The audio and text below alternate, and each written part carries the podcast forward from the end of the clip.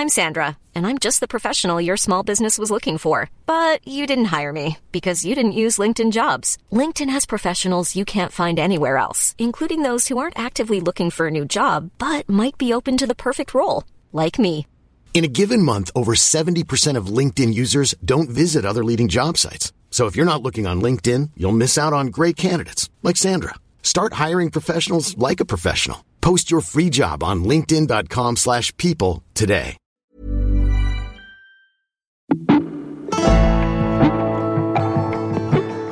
The worst thing you can do is stall the aeroplane and pancake in. Go in, you know, pancake in from 80 feet, and that's what kills you is the vertical drop. Just flew it into the ground, no choice. I had no time to do anything. I just, you know, yelled at Ewald, we're going in. Welcome back. Tracey Curtis Taylor is one of Britain's most iconic aviation adventurers. This is a story about three epic flights in a 1942 biplane across Africa to England, from England to Australia, and then across the USA. From crawling from a mangled wreckage, rescuing her crew from a firing squad, and dealing with online attacks, this is the story of inspiration and adventure. And make sure you take advantage of the deal we've got going with AG1, who are supporting me to make this podcast and with my daily nutrition. I get my AG1 delivered monthly to me, so it's super easy to lock into a daily habit. It's the convenience that really enticed me to give it a try. I take it every morning before my morning coffee, so I know I'm doing something good for my body before I even start the day. Every scoop is packed with 75 vitamins, minerals, probiotics, and whole food sourced ingredients of high quality that gives me major benefits like gut and mood support, boosted energy, and even healthier looking skin, hair, and nails. And if you want to take ownership of your health, try AG1 and get a free one year supply of vitamin D and five free AG1 travel packs with your first purchase. Go to drinkag1.com forward slash Andy Rowe. That's drinkag1.com forward slash Andy Rowe.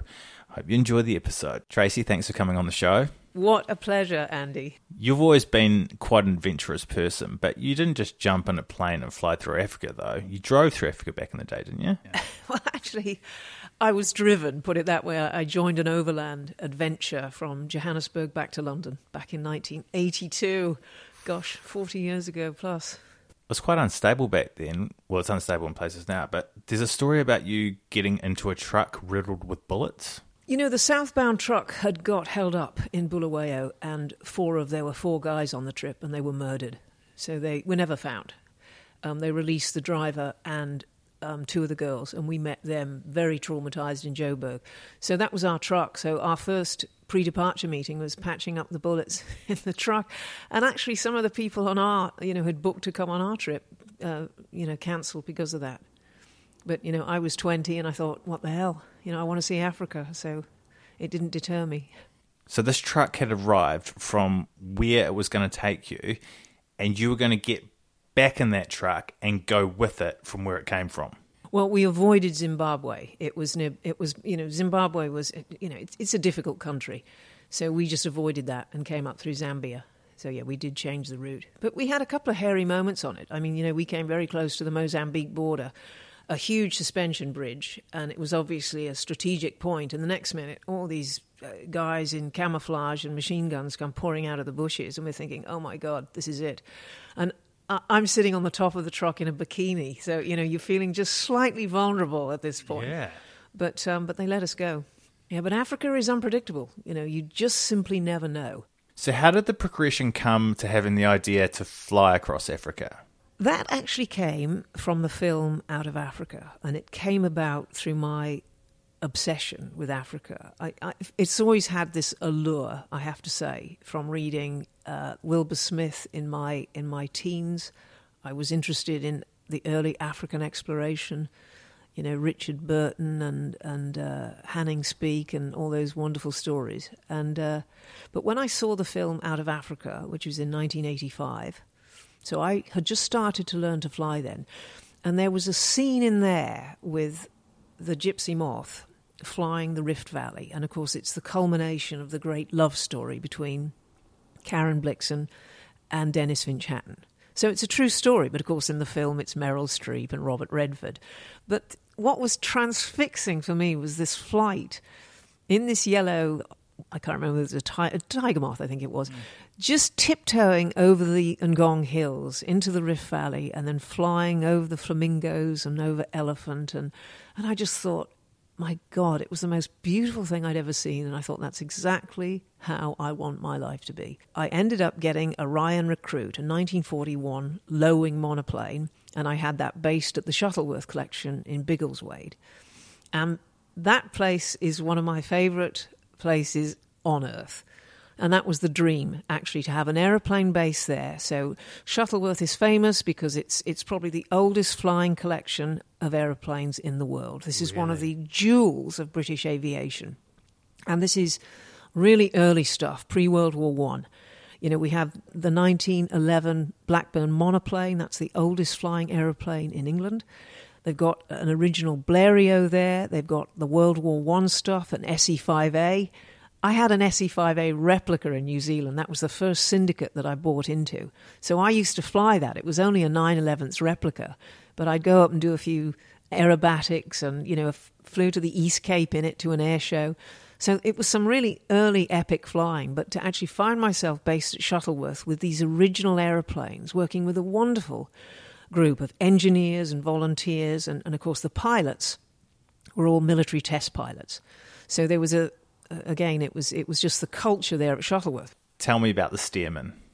Oh, well, the Stearman, the love of my life, I have to say, Andy. Um, I had always had a thing about Boeing Stearmans, and it's just because I love biplanes. Big radial engines. Again, I'd flown the T6, North American T6 Harvard, which is the big you know 550 Pratt and Whitney engine. So I love radial engines. The Boeing Stearman, it's really 90, it's really late 20s, early 30s technology. You know, it's a biplane with all the, the rigging and struts. Open cockpit flying, they were designed as basic trainers. So they trained thousands of pilots for World War II, World War II in these airplanes. So you could literally drop them on the deck. It's like something out of Top Gear you know, they, they had some pretty rough treatment by, by young pilots back in the day. So they are one, they're very strong aeroplanes, very rugged, very, very versatile in terms of, you know, so they uh, used as, as primary trainers, but after the war, they became the primary crop dusters in America.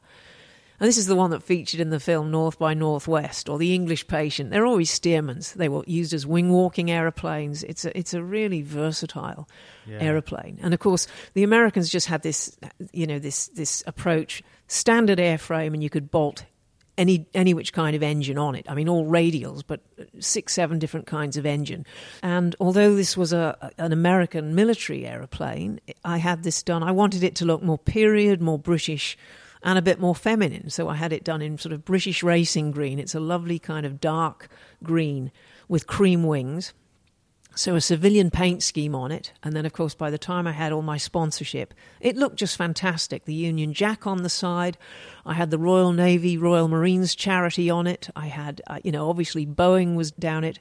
And my main sponsor was Artemis Investment. So it became the spirit of Artemis which um, again really carried the whole female ethos of the flight, and uh, mm. uh, and that was the start of it. So let's go to Africa. Is it Cape Town where you start? Well, the other side of this story. So I, I wanted to fly Africa, and somebody had asked me back in 2009, "What would you most like to do?" And without even hesitating, I just said, "You know, I just love to fly Africa in a, in a biplane."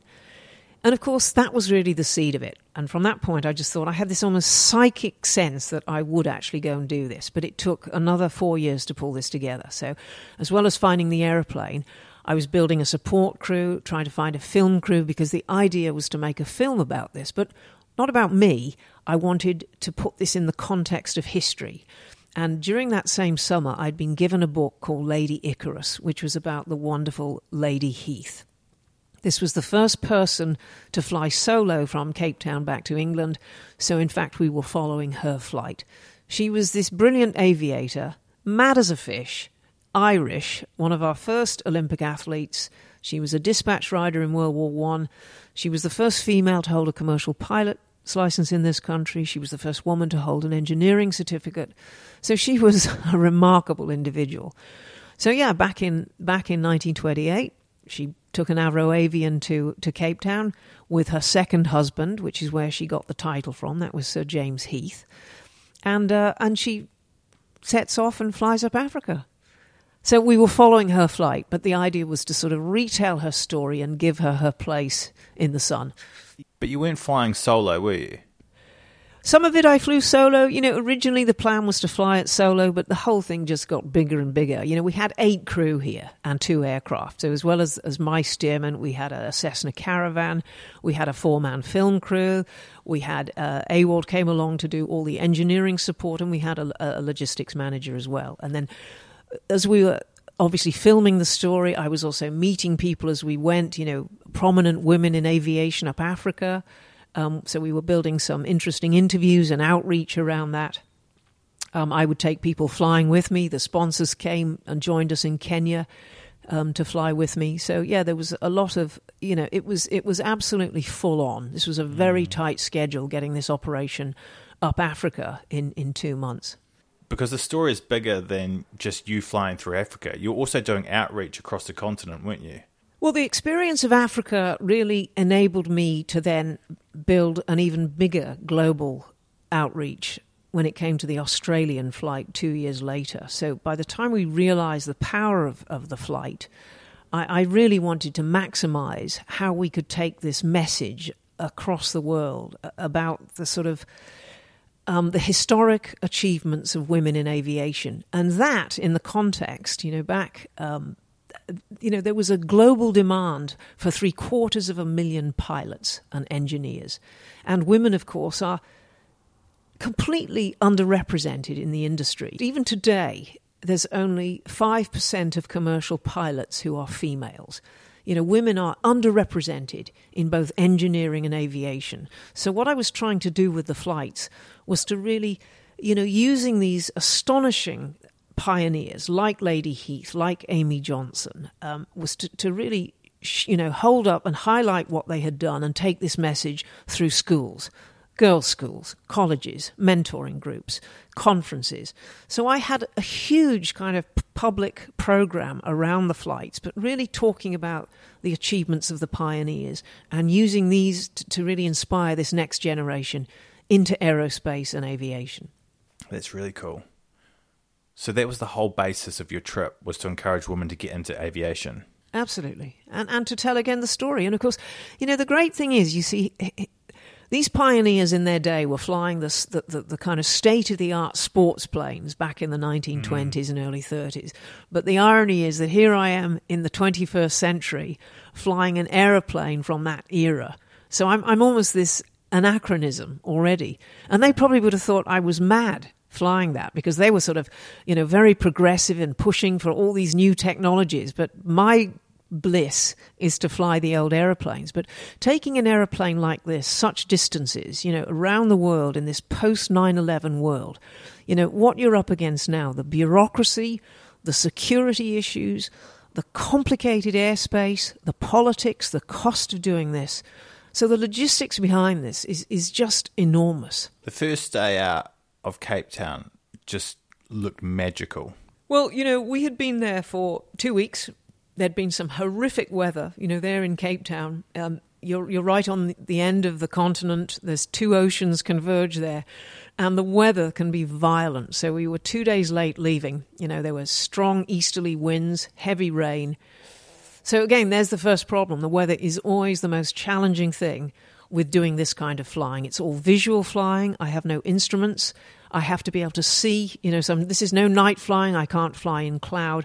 I'm flying visually. So we were late starting.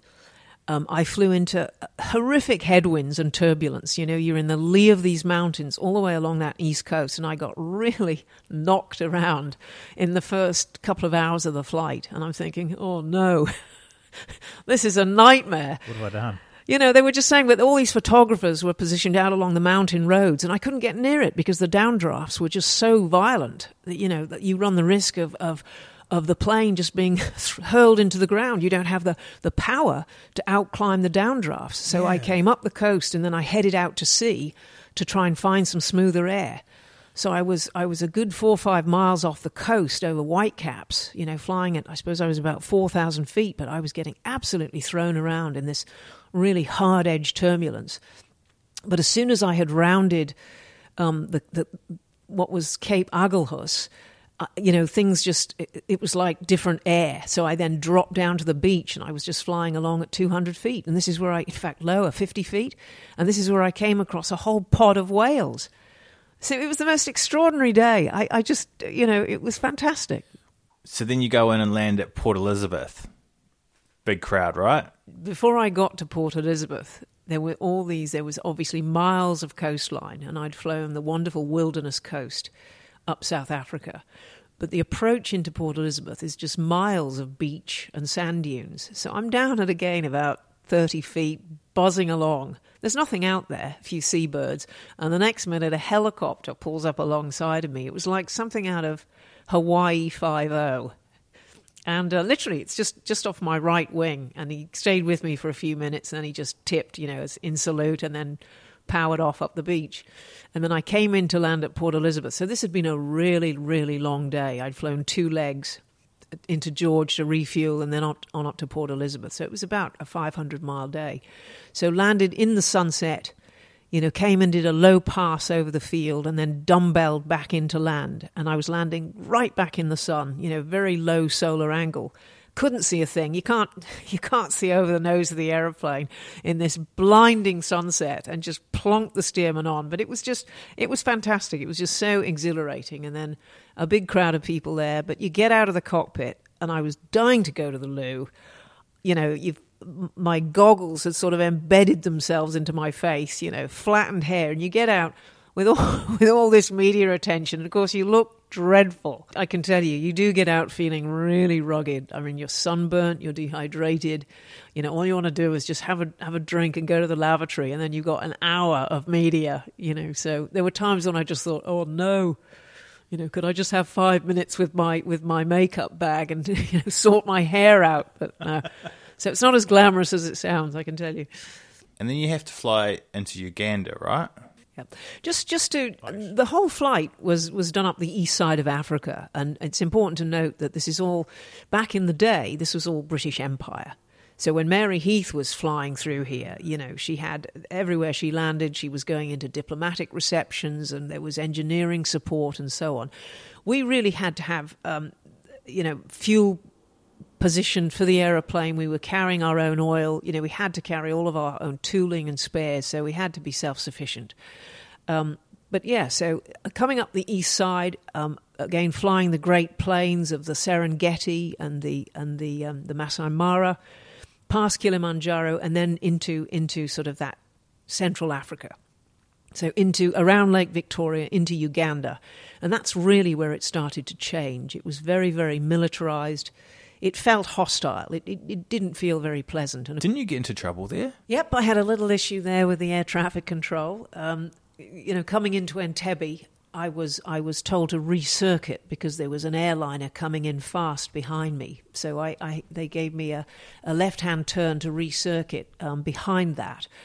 And I just, and I'm of course flying this visually, but I, I did as I was told, orbited round and, and sort of through a wide a wide circuit around the airfield over the, the, the suburbs of the city. And I overflew what turned out to be the president's palace. So I'm having a, a sort of nice aerial view of all this and, and, taking it in this wonderful neoclassical white mansion with pillars.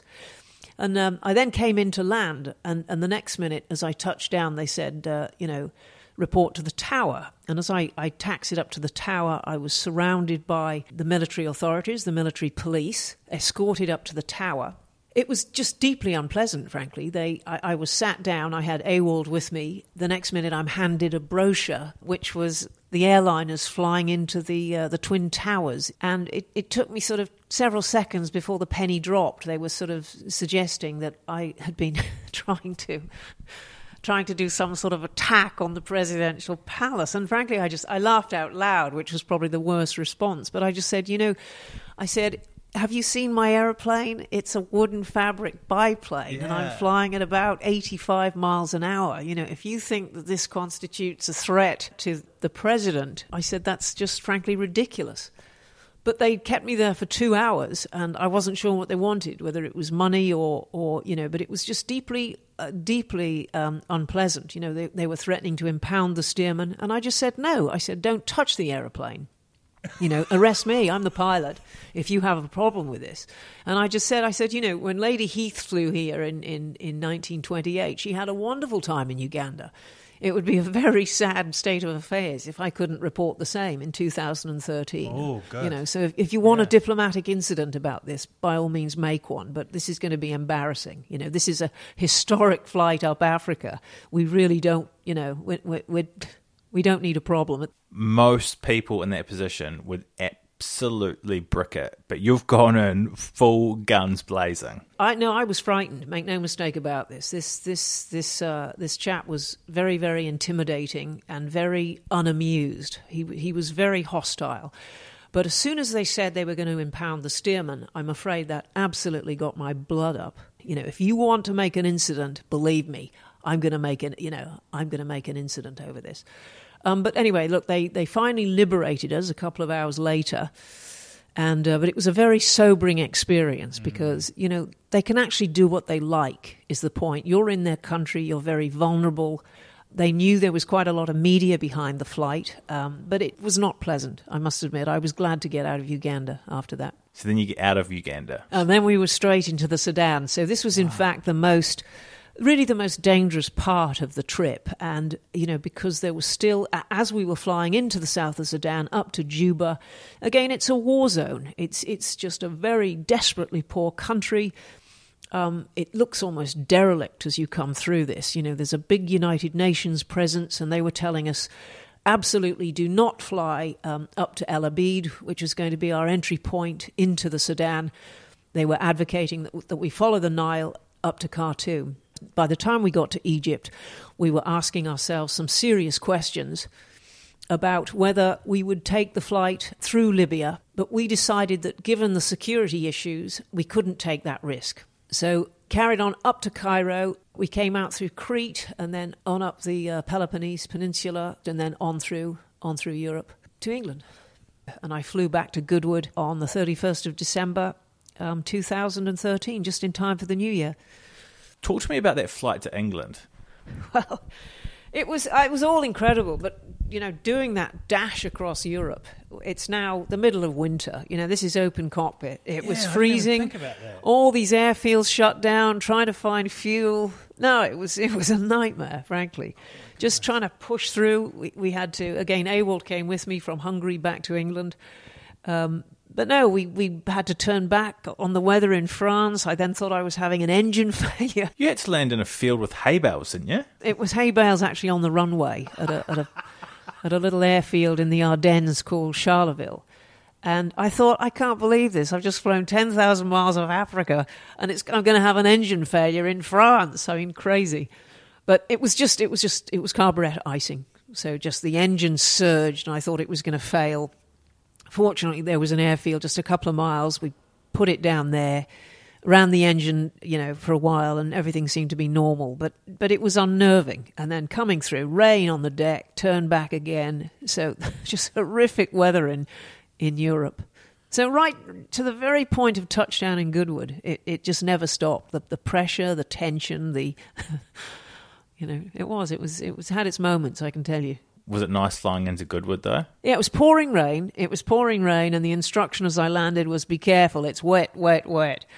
So it was just you know as I as I the first touchdown there was a whole sheet of mud that went sort of up and hit the top wing. You know, so it was just completely waterlogged. When you were flying home across the Channel, I bet it felt incredible to see that coast of England it looks incredibly green, I must say. So there's always there's always a, a great thrill to see uh, to see England again. But Africa was was an arduous an arduous um, expedition for lots of reasons. There was a lot of conflict um, within the crew with really? with yes with one particular member.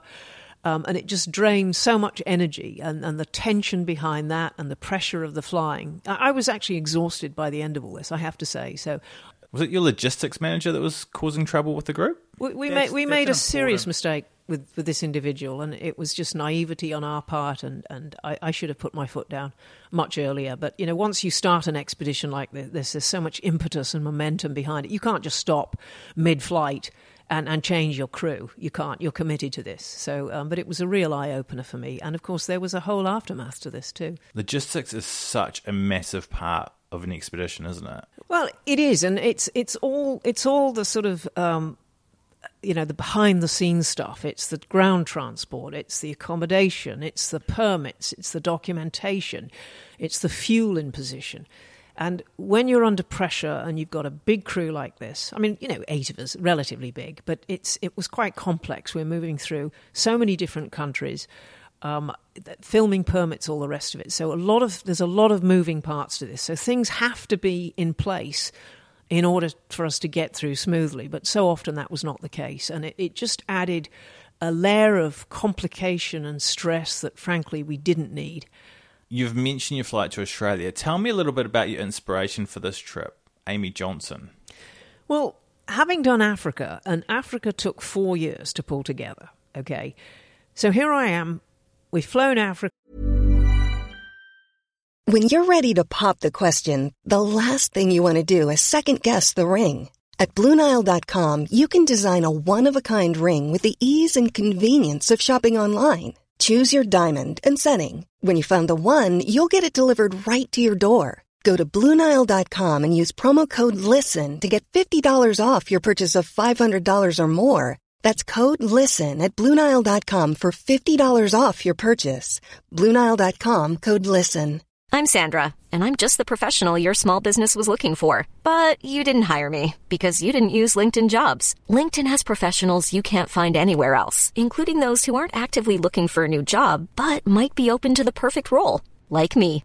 In a given month, over 70% of LinkedIn users don't visit other leading job sites. So if you're not looking on LinkedIn, you'll miss out on great candidates like Sandra. Start hiring professionals like a professional. Post your free job on linkedin.com slash people today. Uh, I've got the best expeditionary aeroplane in the world. And I thought, you know, I was thinking of flying to India. So you've got to fly on, right? So I'm, I'm sitting there with with um, some of the, the people from Boeing. We were having a, a, a drink at the RAF club in Piccadilly, and they sort of said to me, "So what next?" And I said, "Well, I'm thinking of flying to um, India. You know, thinking of of you know, the first Imperial Airways flights, the British Empire. Um, but I was also thinking of, of Australia vaguely. And funnily enough, one of the key people at Boeing said, Why don't you fly through to Australia? And, and it really crystallized at that point. And I thought, Well, that's it then. I'll do Amy, Amy Johnson's flight. Amy Johnson was the first female to fly solo from England to Australia in 1930. So it just continued this theme of celebrating the pioneers. And of course, with now Boeing on board again for the second time, the opportunity to build this into a much bigger outreach really presented itself. So, and again, the British government got behind it with um, the Britain is Great campaign. They didn't put any money into it, but they were able to connect me diplomatically with all the embassies. So uh, they could they could tune me into schools and right. colleges, and, and that's how we built it. How did you get in with the Pakistan military? Well, again, it was just one of those things, really. Um, at the big departure from Farnborough, um, Prince Michael of Kent um, came to Farnborough to, as part of the sort of, um, you know, send off, really. And he brought with him his cousin, Prince Nikolaos of Greece.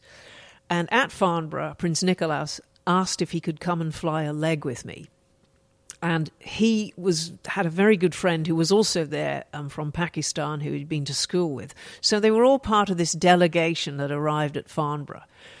So at the time, I thought, well, Pakistan was going to be a really difficult leg because of the security issues. Mm, um, but but because I had the prince with me.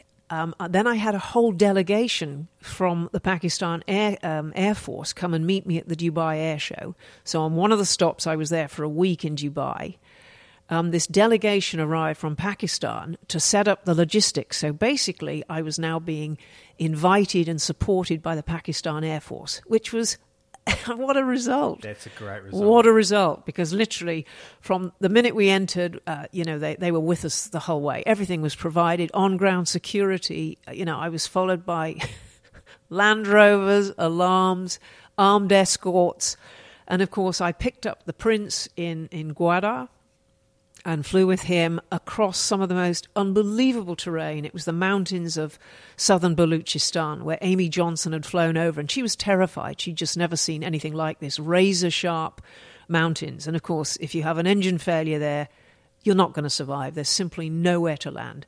So I had the prince with me, and I was thinking, gosh, you know, this is it's pretty gutsy actually for a member of the public, you know, a civilian to get into an aeroplane like this. But he was fantastic.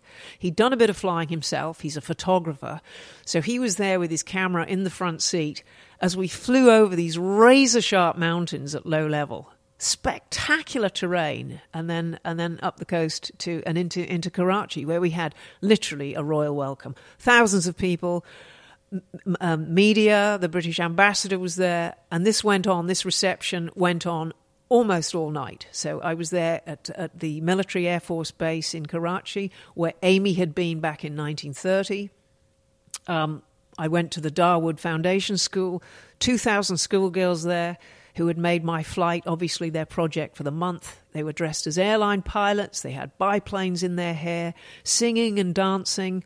I, I was completely overwhelmed by it. And this is in a country where f- for girls to get an education, that's, that's you know, that's a, a big deal in Pakistan. But that was the highlight of the trip for me. I, I, I, had I had just didn't envisage anything on that scale. And it was just the most moving thing, really. So all of this has been captured for the film. So uh, which is which another was, film. There is another film which I'm I'm just putting the finishing touches to now. It's been a long haul, but we are nearly there. So then you fly from Pakistan into India? India, India. into India, India, across India then. So India was really the, the, the kind of the, the crown jewel of the flight. I mean, it was a big part of the British Empire. And then on from there, India, Bangladesh, down the Mekong River into Yangon. Um, did a lot of filming in Yangon where Amy had had one of her worst crashes. So we were able to find where she crashed back in 1930 you know, they did this massive, she crashed famously. She crashed at an engineering college. And she said later, she said, thank God it wasn't a dance school because all it was a British a British technical college, but all of the people there were able to repair her aeroplane over over the space of a week, put it all back together again, and then she flew off. So she that's where she really lost the chance to make it the world record, but she she still got to Australia in, in 19 days. So phenomenal, phenomenal achievement. How long did it take you? Our expedition was 3 months, 23 countries, 62 stops. So everywhere you go, this is a bit of a logistical challenge, actually. Everywhere you land, even though they have no resources for an aeroplane like mine, they still charge you as if you'd been a Boeing 737. So the cost was absolutely eye watering. And I must admit, by the time I got to Sydney, I thought, I, I, I wouldn't do this again the bureaucracy is mind bending, literally. You got a bit unstuck with the bureaucracy in Indonesia, didn't you? Oh, absolutely. Indonesia became became a nightmare. We were flying the leg from Semarang into into Bali, and we were going to be uh, we were getting into Bali for Christmas. We were hoping to have a couple of days off just to sort the aeroplanes and enjoy some downtime over Christmas. Um, but as we landed in Bali, we were met by the military police, and they accused the chase plane pilot of flying through a restricted area. He'd, he'd flown over a military base, and of course they were filming. They, you know, the cameras, etc., and they were accusing them of, of actually spying. You know, over a military base. What they managed to overlook was we actually had a signed, authorized flight plan from the civilian air traffic controllers, but we really got caught between the two. So we were held there for a week as, as these meetings, and, and it was all deeply unpleasant, but it was serious. We were under sort of semi arrest here, and they were not prepared to let the crew go. They wanted a full investigation into what had happened, and, and in the end, I was able to fly on in the Stearman with Ewald, but I had to leave the crew behind while this was sorted out.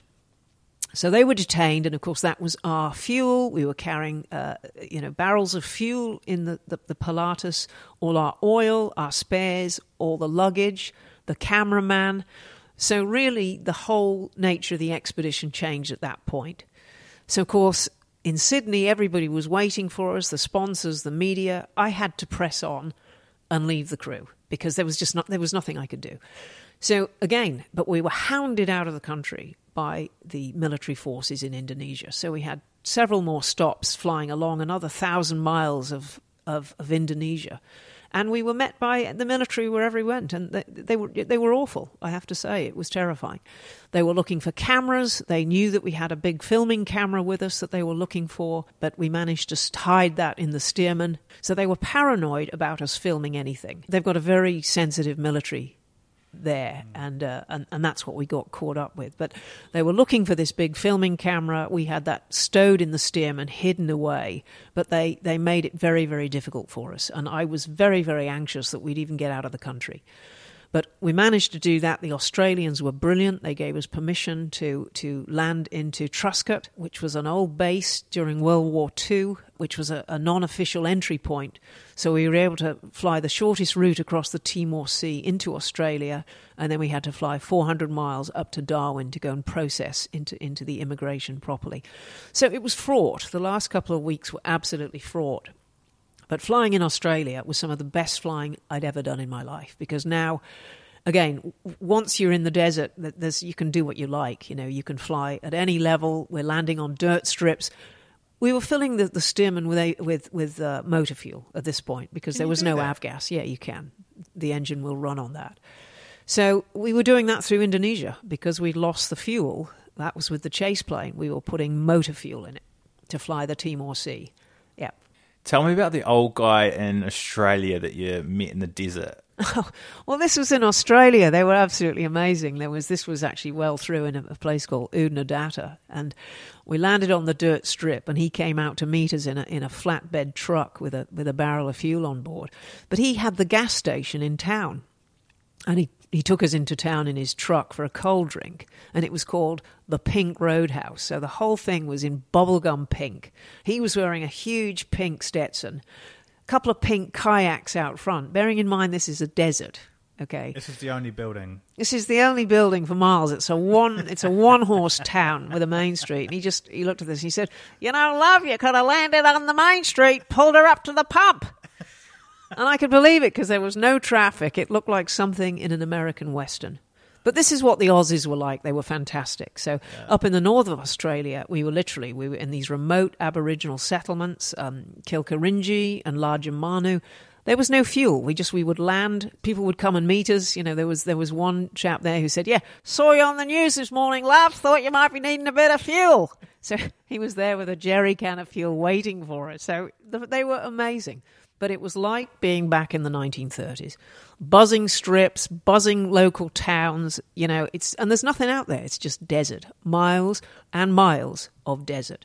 And then you fly to Sydney. Yep, on off down to the the the um, the southeast corner down to Sydney. Had a great welcome there, but of course I was you know I was completely preoccupied with the situation back in Indonesia. So you know during the entire flight I was I was in contact with the British ambassador, the American ambassador, Boeing. You know, Boeing were doing their damnedest to help us get the crew liberated. Um, so I, I'd only been in Sydney a couple of days. We managed to disassemble the and get that packed up to Seattle for the next flight to, in America. But I was straight back to, to Indonesia to try and to try and get the crew liberated. How did that go? Well, I ended up going back to Indonesia twice, so it was complicated, but um, but it was it was ultimately resolved, and we got the crew flown out, and we had to bring in another crew to get the aeroplane out. There was a court martial, wasn't there? Yep, they, it was it was extraordinary. It was like a court martial, yeah. But I had I I was there um, on my own with forty men in military uniforms, and of course I had a translator. So uh, th- this was just part of their process, I suppose. What did you say? Well, at the end of all this, I, I did just say, um, I said, you know, I'm, I'm appalled at how much resources and time and energy that's been put into this. You know, I can assure you that you know we were not here. This was a this was a, a following a historic flight from 1930. You know, we were not there to spy on Indonesia. You know, this has been a very very unfortunate um, episode. I said, I'm delighted it's been resolved. And of course, I thank them. You know, it, it, loss of face is a big cultural issue in Indonesia. So I wasn't there to be um, insulting, but I did say, you know, it nearly ruined the expedition. I was there, you know, putting motor fuel in my aeroplane. And, and, and one of them piped up and said, Oh, we wouldn't let you do it again, Tracey. And, and I laughed and I said, Well, no, I won't be trying to do it again, I can assure you. Your next adventure was the US postal route. Lots of people have died doing that. well, they did when they started. You know, I was absolutely fascinated by the whole story of the early US airmail. I mean, bearing in mind it was the Pony Express, it was the stagecoaches, the Wells Fargo, you know, the whole evolution of how the East Coast was connected to the West Coast. Capitalism, getting the checks across America, you know, that's, that's what drove this. It wasn't passenger flights, but the early airmail. the priority was to get the mail across America. And Boeing played a big part of this. So, of course, for me, going back to America, it was a homecoming for the Stearman, taking it back to America, you know, so many years after it was built in 1942. It was the early history of Boeing because they were they were part, they had the San Francisco to Chicago part of the airmail delivery. Um, so it was a very important historical dimension to it. But these early airmail pilots, so this is, this is, this is after World War One. This is one of the first airmail services in the world. So all these young guys flying these um, World War One Curtiss Jennies, so they were, they were surplus from World War One and this was the start of it. But of course, this was a very perilous undertaking. The pressure to get the mail through, um, flying in, you know, all hours through the night with no, you know, there was none of the early navigation aids. This was all still visual flying. And the mortality rate was shocking. Of the, four, the first 40 airmail pilots, 31 of them were killed. They jokingly called themselves the Suicide Club but this was, you know, this was a whole new, and they knew it. They had this sense that they were at the beginning of this era, this new technology. This was, you know, the interwar period as, as all the air routes were opening up. But, but the irony is that yeah, they weren't passenger routes, that it was to get the airmail through. And, and the passengers really came after that. You almost met your maker there too, didn't you? yes, I too suffered a crash in. Uh, yeah, well, you know, here you go. It can happen any time. You can have an engine failure at any time in an old aeroplane or a modern aeroplane, and and it happened to me. Taking off from Winslow, Arizona, it was the high desert, so um, that was at 5,000 feet above mean sea level.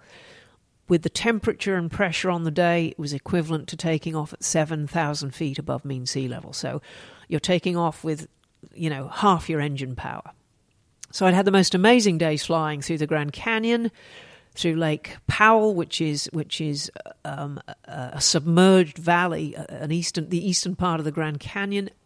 Again, this Mars-like surface, yeah, red cliffs, pinnacles, inky blue water, and then out to Monument Valley, which is all the you know all the wonderful tableland, really. You know, it's all those, it's all that classic high western. You mm. know, where mm. you see these wonderful rock formations, plateaus, and rock formations, and, and so on. So so that was the day we'd had. We, we went into Winslow to refuel for the final leg south into Phoenix, where I had a whole day of outreach.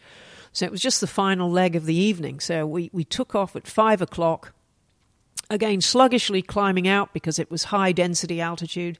As I said, it was about 7,000 feet. And shortly after takeoff, the engine lost power. And it was enough. It was just under 300 RPM. And, and just it was enough to stop it flying at that altitude. If I'd taken off at sea level, there probably would have been enough power for me to just circuit round and, and, and land the aeroplane. It just ran out of power. So I'm only at 100 feet. There's nothing you can do. There were power lines ahead. I just put it gently into a, a, a turn to the left through 30 degrees and flew it into the ground you know, the worst thing you can do with an engine failure um, after takeoff, because this is the most critical time, the worst thing you can do is stall the aeroplane and pancake in, go in, you know, pancake in from 80 feet, and that's what kills you is the vertical drop. So the main thing is to keep the aeroplane flying. So you just instinctively check forward, you know, and, just flew it into the ground. No choice. I had no time to do anything. I just, you know, yelled at Ewald, we're going in. I'm sure he could see that, but it was, uh, you know. And because you're sort of, because I was so accustomed, I suppose, to flying this aeroplane so low, I, I can't say that the feeling was one of terror. I was so annoyed. I was so sort of angry. I was sort of shouting, you know, my God, we're going in. But it was, and then of course it somersaulted. So it hit quite hard. Um, the right hand undercarriage leg was torn off as it hit a sage bush, so, although it was kind of open desert. It's pitted with all these very rugged sage bushes. So I hit that on the right hand side. It tore the right hand undercarriage leg off and, and sent us into a kind of diagonal cartwheel. And then it ended right way up. I mean, it was this freakish kind of um, almost normality, except there's no undercarriage. The thing is bellied in, and of course, it's destroyed. But the whole the whole superstructure of the wings, you know, the double wooden wings that just absorbed the energy of the crash and you're sort of sitting in the middle of that in, in the cockpit. So Ewald and I were completely unharmed. So we just jumped out. Um, the boys in, in the Cessna were filming overhead, so they were just circling. So I sort of waved to them to, to let them know we were okay. Um, so but this is, on, this is going to be on the film.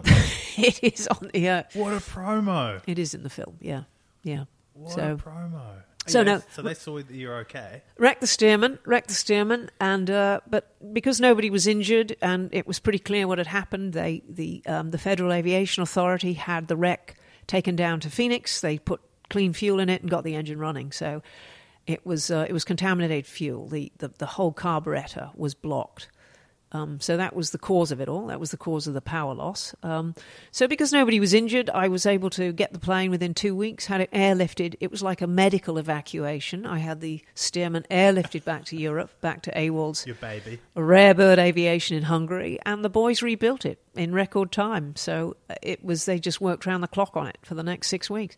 The- and I was flying it, I was flying it at the Farnborough Air Show at the end of that summer, and that was Boeing centenary. So it was really important that we were there. What was the media response like when you had your crash? Um, yeah, the media, it was all over the media, of course, and, and that was fine. But what was really uh, distressing was that at this point, my little logistics manager from Africa, you know, this, uh, my, you know, the disgruntled logistics manager. We, I had, I refused to give him any sort of endorsement after what had happened in Africa, and he then just chose to enact a whole private agenda. You know, weaponizing social media in the way these things are done, and and really tapping into. You know, a deeply misogynistic element on social media and on various flying platforms.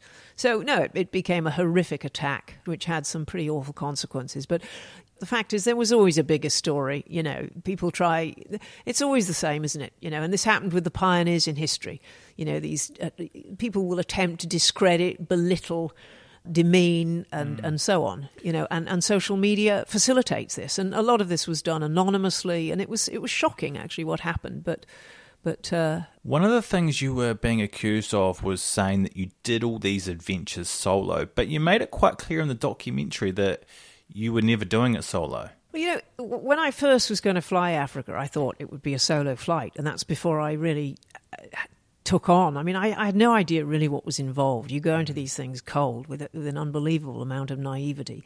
So I thought initially I would, but by the time it's all geared up, you've got all this crew, you've got responsibilities with with sponsors, you, are trying to attract the media attention, to highlight the, the, the, the, theme of the flight. You need to use all these things. So I thought that I'd fly it solo, but that changed pretty quickly. And when I, when I really understood some of the risks and, and things that we were dealing with in Africa, I was really concerned at, at some of the failings, actually, that we were having to contend with. So th- there is this. It's th- there's real. There's very real risk associated with this, as as I found out.